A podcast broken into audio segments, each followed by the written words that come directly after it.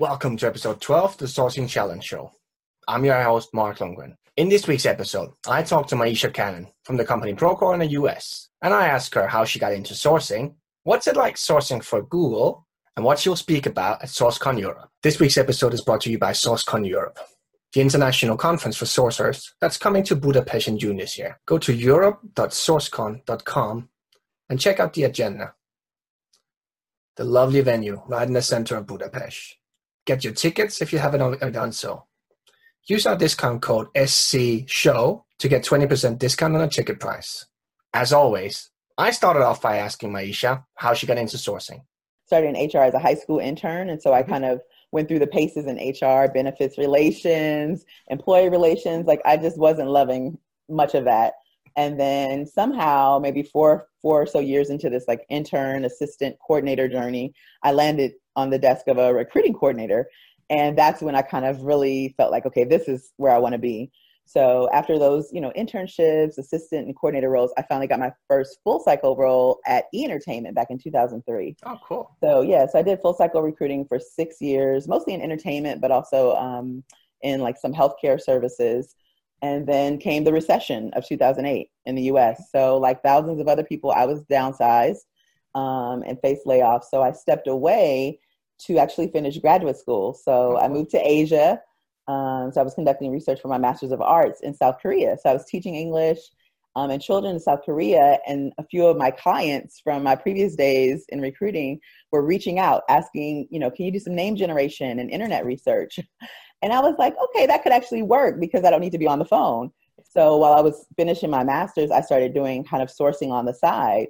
So when I came back to the U.S., finished the program, that's when I was like, there seems to be a little bit more momentum around this contract sourcing than full cycle recruiting. So let me kind of pivot. So that's when I chose to kind of pivot off of full cycle recruiting. And I've been doing sourcing since then. So about 2012-ish, I've been doing sourcing dedicated. Yep. Okay. Tell me about South Korea. How did you kind of pick that? And just, that's pretty much as far away culturally as you can get from LA. Right. And I had never lived outside of California when I went. I didn't know anyone there. It's so random. I was on a friend's Facebook page and I saw her as a woman of color on a bus with all Korean people. I said, where were you last weekend? Because I'm like, that picture looks interesting. And she's like, oh, I'm in Korea for the summer. I'm teaching English. And so I was like, tell me more. And I'd always dreamed of kind of writing and living abroad. I never thought of teaching abroad, but I thought maybe I can kind of turn this into my little, dream job where I'm writing on the side and, just living and exploring. So I'm really grateful for the time I had in South Korea. Like, the people were so hospitable. It wasn't as much of a cultural shock my first year as it was my second year. My first year, like, there was a Starbucks on my route to work. They had Popeye's chicken. So I felt like, okay, I can do this. Second year, I was in a remote city called Guangzhou. I think it was called. They didn't have a subway station. They didn't have like a local shopping cart or anything, a store. So I was kind of struggling that second year. I felt the culture shock, but it still was a great experience. And I learned a lot. And I still remember how to say hello and thank you. 안녕, 하세요. And 감사합니다 for thank you. That's all I remember. 2 years, that's all I got. One phrase a year. That's good. Yeah. And then you came back and you kind of like, let me continue kind of doing this. Yes, let me continue. And I started back with the name gen and list building. And then once I moved to the Bay to work for Google, that expanded to from the identification and engagement also to assessment. So getting on the phone with engineers for 10 or 15 minutes to try to screen them out. And so I learned a lot. Like, in that first 6 months of Google, I can't count how many mistakes I made because I didn't know the difference between C++, C#, .NET technologies or web layer technologies. So I'm just screening people with, C++, like, let me put you through for the interview. That's right, Right. And then when my manager's like, your activity is great, keep going. And then I'm like, nobody's passing the interview. So let me pause, and really figure this out. So I was living right down the street from Stanford at the time. So my husband and I signed up for some coding classes with Extension. So I took a Python coding class and he went on to take JavaScript. I was like, I'm good with Python. Like, let my brain just sit with this. But it helped a lot, and just understanding kind of the differences. And I just didn't realize technology was so vast, but it actually endeared me more to tech sourcing, because I was like, every conversation is so different. You know, there's so many layers of the stack. People are working on so many little nuanced things. I learned about stuff even still to this day around databases and all of these frameworks that keep popping up. I'm like, I feel for software developers. There's a lot going on in their worlds. So yeah, so it was great. And I've enjoyed sourcing since then. I'm doing less technical now and more, you know, tech, non-tech mix. So that's been really great. But yeah, sourcing has just been a great, I don't know, it's been a better fit for me, I think, even than the full cycle recruiting. Because, you know, all the client management you have to do in addition to the candidate management, it can be overwhelming. Sourcing is much more contained. I think that's why I like it so much. So, like, Google, that's always been, for me, that's always been an enigma. Like, how much of it is outbound? And how much of it is just going through the every developer in the world at some point probably applied anyway. Right. What did they say, like, 4 million applications a year at last count. It probably is more than that now. You know, what's funny is that, so I had applied to work at Google probably 2 or 3 times over the course of my career and had never heard back. And then over the course of 1 week in 2012, I got sourced by 3 different recruiters, 1 in-house and 2, you know, external. And that's when I got in. So I then, you know, that was kind of a lesson to me in how Google attracts. So as sourcers, we did not get access to any applications. We were all hunting everybody. Okay. And there were hundreds of us all hunting for the same software engineering roles. Yeah. So that was the first time when I looked inside a LinkedIn Recruiter account on day one. And I'm like, why are there 112 notes? Like, there's nobody left. Like, how has everybody touched like so many people? And then you got to, you know, uncollapse all these notes to even see, like, is this person safe to reach out to? So yeah. It was a different way of just kind of like hunting seriously every day for fresh leads. And that was a real learning experience. Yeah. And then they probably in the database anyways, like you would have been if they'd actually bothered looking. Right. Hello. Right. That's a whole other conversation around, are source candidates better than active applicants? And it's like, we're probably one and the same. Like, you're just ignoring your ATS maybe because you don't have the search capabilities, but yeah, which Google should have. Google should have, yeah. I mean, G-Hire was the best. You should think so anyway. Yeah. I got engineers there if they need anybody to work on it. But yeah, G-Hire was probably my favorite applicant tracking system. I think they have Hire now that they're marketing to the outside world. Yeah. But yeah, they had a legit system. But I love that they were using Salesforce at the time. They probably don't use it anymore as our kind of CRM. So that was the first time as a sourcing, you know, professional or recruiter, that we had a team that was just entering loads and loads of leads every night, so that every morning in Salesforce, we would have a fresh queue. Oh, okay. And I'm like, oh, this must be what sales professionals feel like, you know, like they're getting, you know, these leads that are generated kind of while they sleep. And then you can just kind of start in with what you said, like double checking, triple checking that nobody's touched them. And when you know, after an hour of checking, finally there's someone you can reach out to. You're like, yes, give me a phone. I'm calling them now. That seems painful as well, though. It was painful. That is the worst one. I've since dyed all my gray hairs in the front. Yeah, exactly. I've been in a couple of those companies where you're like, this isn't productive at all. And it's not sustainable. No. And, you know, I sometimes joke about one day I'll write a blog about how I was in a nightmare position in my dream company, because it wasn't the kind of role where if you're creative and if you're strategic that you can bring ideas and experiment, because it's like, this is an assembly line, you know, your spot, and this is what you do all day. Yeah. And get with it and produce at a very high quality. Yeah. And that's what I've seen in most of the, you know, the multinationals I've been in as well. It's like, oh, really? Oh, these are the ones that really got it down. You're like, I'm a very small cog in a very big machine, and it no matter what, it's like this. Oh, there's going to be a very long way to get an idea through, no matter how good it is. Right, exactly. Right. Someone might overhear the idea, and then they take it to the boardroom, and they get credit for it. But it's going to be a while before, you can implement any real change. So it was great. I wouldn't change my time there for anything. Great people. Well, you would have been in if you could, you would have been in a place where you could actually afford to live there. Yeah, right. That part. Yeah. Sustainability. Yeah, I couldn't. I stayed in the Bay 3 years, and that's about all I could handle. Yeah. So tell me about what you do now then. You know, what's the new role? And you're saying you now with a mix of tech and non-tech. Yes, a mix of non-tech and tech. And then what's really exciting is that right now I'm the only sourcer on the team. So I'm getting to partner with my recruiting peers, and I'm conducting these skill assessments that allow me to kind of meet each person where they are and start doing some individualized education plans, really, or individualized sourcing plans, and help them level up their skills. So that's what really attracted me to the role. My VP that I interviewed with said that he wanted, you know, the entire team to start sourcing more and see how I could benefit. Yeah, so it's really nice because, you know, when you do a big talk like we're going to be doing in SourceCon a couple of months, you know, you have to kind of make this one macro presentation, not knowing where everybody is. So you're like, hopefully someone advanced is getting something. Hopefully the beginners are not confused, but this one-on-one is great because I can customize what I'm building out and help people optimize the tools that we're already using. Like, I've been really surprised that we're not really optimizing LinkedIn Recruiter and Sourcer, all the tools that we're already paying for. So that's really fun. And then I do some sourcing for executive roles as they come up, and then product and tech as well on the executive side. So it's been really fun. Oh, cool. And in terms of the tools, what's your search stack look like today? So I'm using, of course, LinkedIn Recruiter. I use Text Expander just for administrative saving time. I really love this tool, Loom. Have you used Loom yet? Yeah, it's one of the kind of three that I use a lot. Oh, good. But I use it for outreach. Ah, okay. So yeah, I love using Loom and Zoom, of course, that we're using now. And then G Suite, of course, is what we use for email and sheets. We do a lot of collaboration. And those are really my go-to. And Evernote. Evernote is where I do all my tracking and documentation. So I'll play with some other tools from time to time, but those are kind of like the ones that I know I'm going to touch every day. Okay.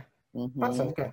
Like for you as well, like when you kind of get started, where was your influences from? Like when you kind of realized that, hold on, this kind of, you know, the name generation and the kind of sourcing piece, it's like, where did you go to pick up tricks and learn? Because that's always the kind of thing. Everybody has their own kind of ways to that.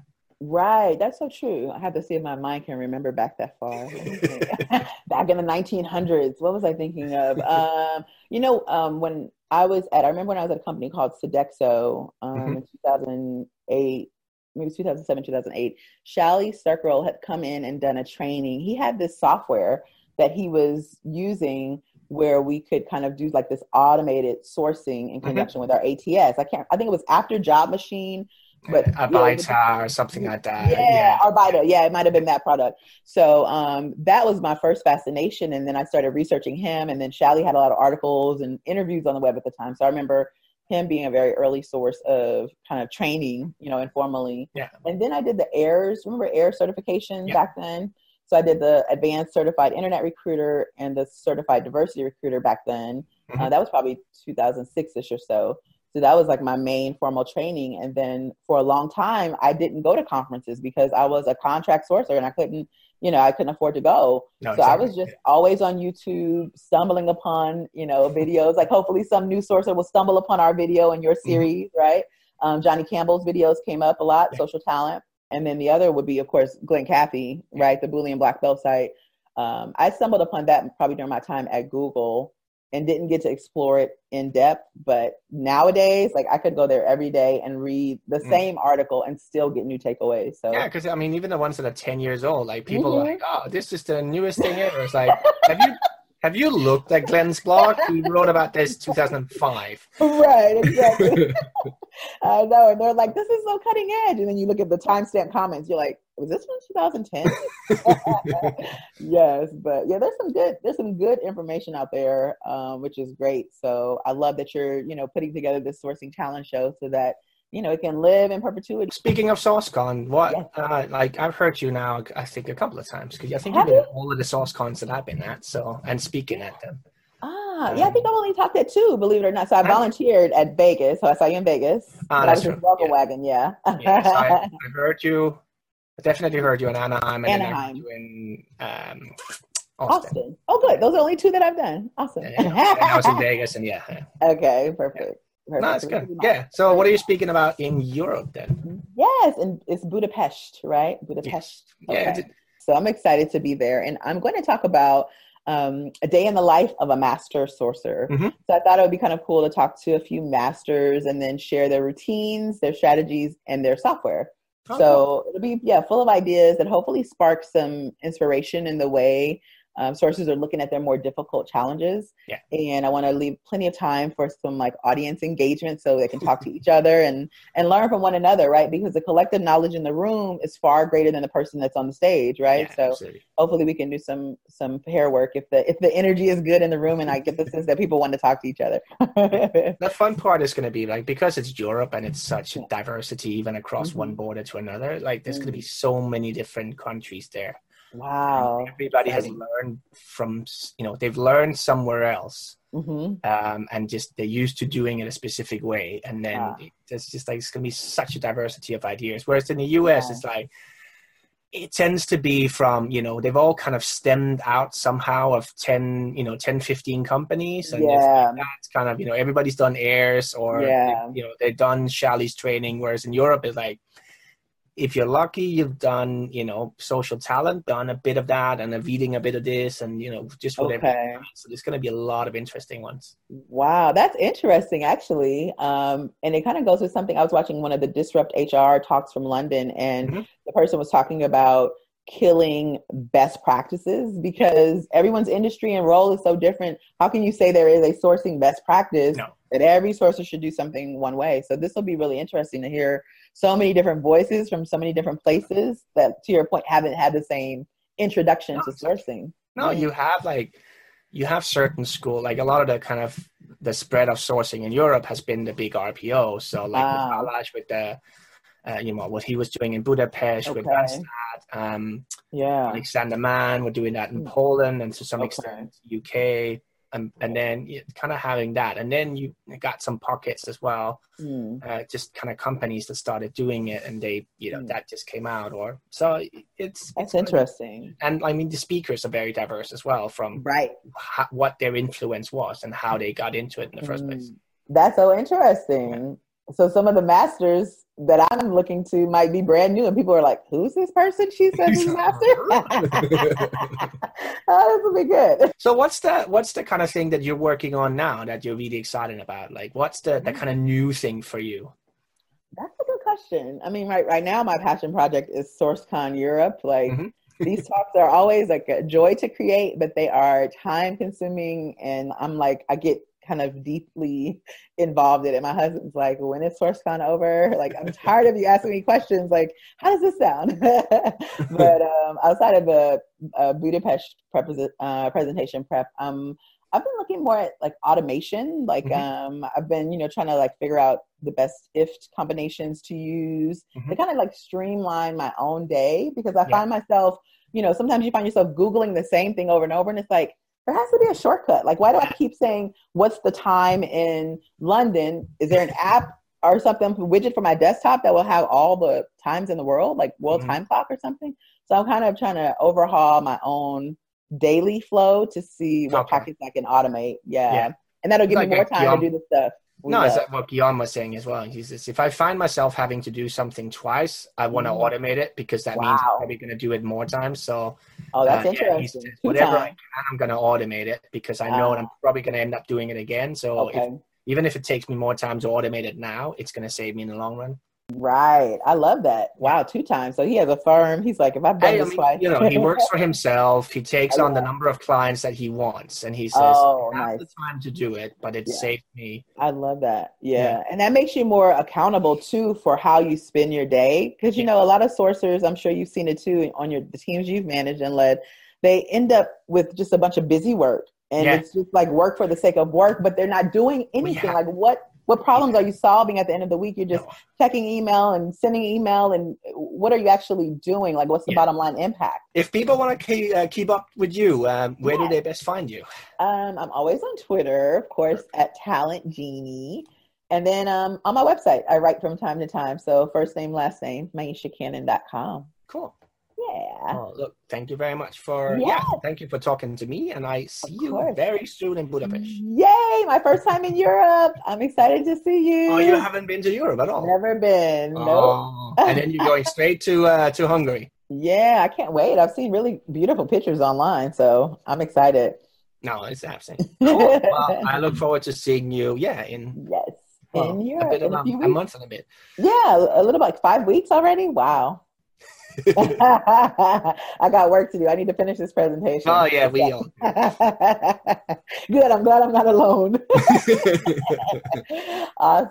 Well, perfect. Enjoy the rest of your weekend, Mark. Have fun. Have a very good Saturday, Maisha. Thank you. All right. I'll see you soon. Bye. Bye bye. Thank you all for watching. I'll be back next week with a new sourcing conversation.